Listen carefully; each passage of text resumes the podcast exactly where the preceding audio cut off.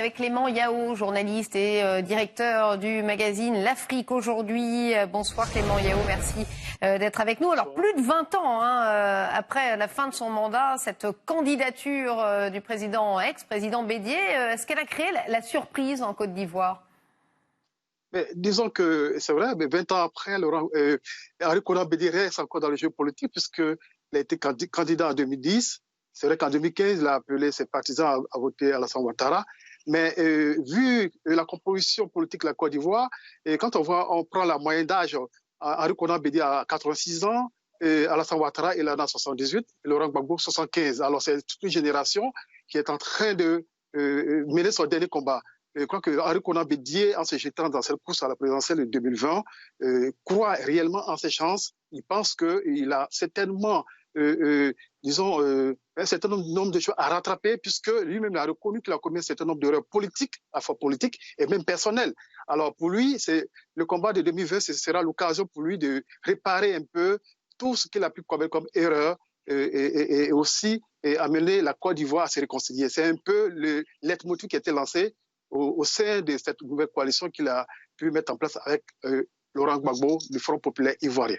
Ça, c'est pour la version officielle, mais enfin, on peut décemment se poser la question qu'est-ce qui pousse un, homme de 86 ans, puis qui pourrait un petit peu se, reposer, peut-être, à, briguer euh, la présidence? Est-ce que c'est une histoire de, vengeance, de revanche plutôt? On se euh, souvient qu'il avait été euh, chassé du pouvoir par, un putsch, hein, mes souvenirs sont bons.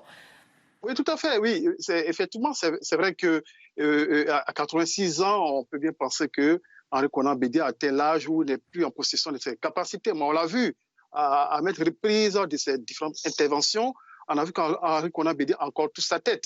Et puis, il faut considérer aussi l'aspect, on va dire, culturel et même traditionnel au niveau de l'Afrique.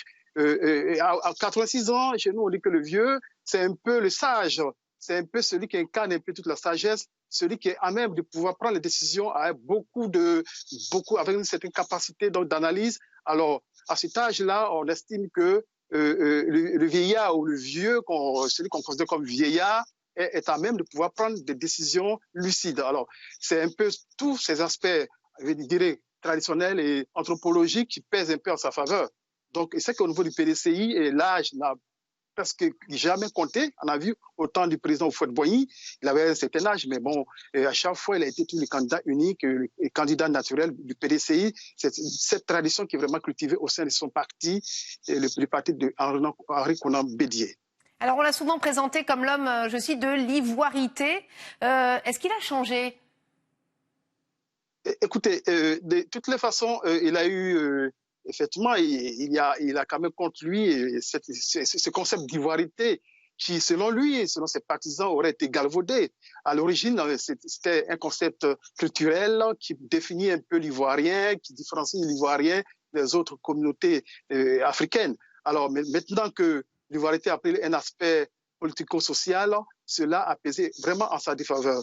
Bon, dit que euh, euh, aujourd'hui Henri Conan Bédé incarne encore l'ivoirité, Bon, écoutez, c'est pas à moi de faire ce commentaire, mais on l'a vu lors de ces dernières sorties, la pointée du doigt les étrangers qui s'occupent un peu dans les mines exploitées de façon, euh, on va dire, traditionnelle. Et ces personnes étaient pointées du doigt comme étant des étrangers qui, euh, malheureusement, pourraient bien euh, être ces personnes qui pourraient conduire certain nombre de troubles dans ces régions où l'or est exploité.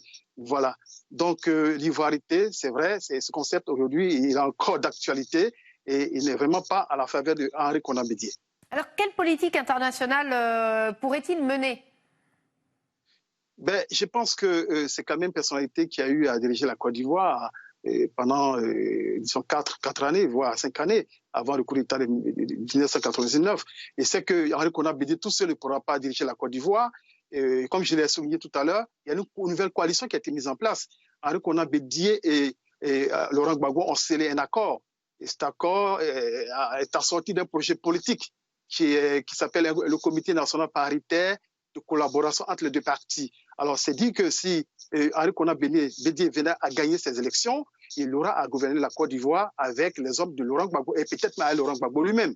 Donc, au plan international, il y aura forcément les hommes qui seront en capacité de, donc, de défendre la Côte d'Ivoire au niveau de son rayonnement euh, à l'international. Merci beaucoup Clément euh, Yao d'avoir été avec nous. Je rappelle que vous êtes journaliste euh, et directeur du magazine L'Afrique euh, aujourd'hui. Merci à vous.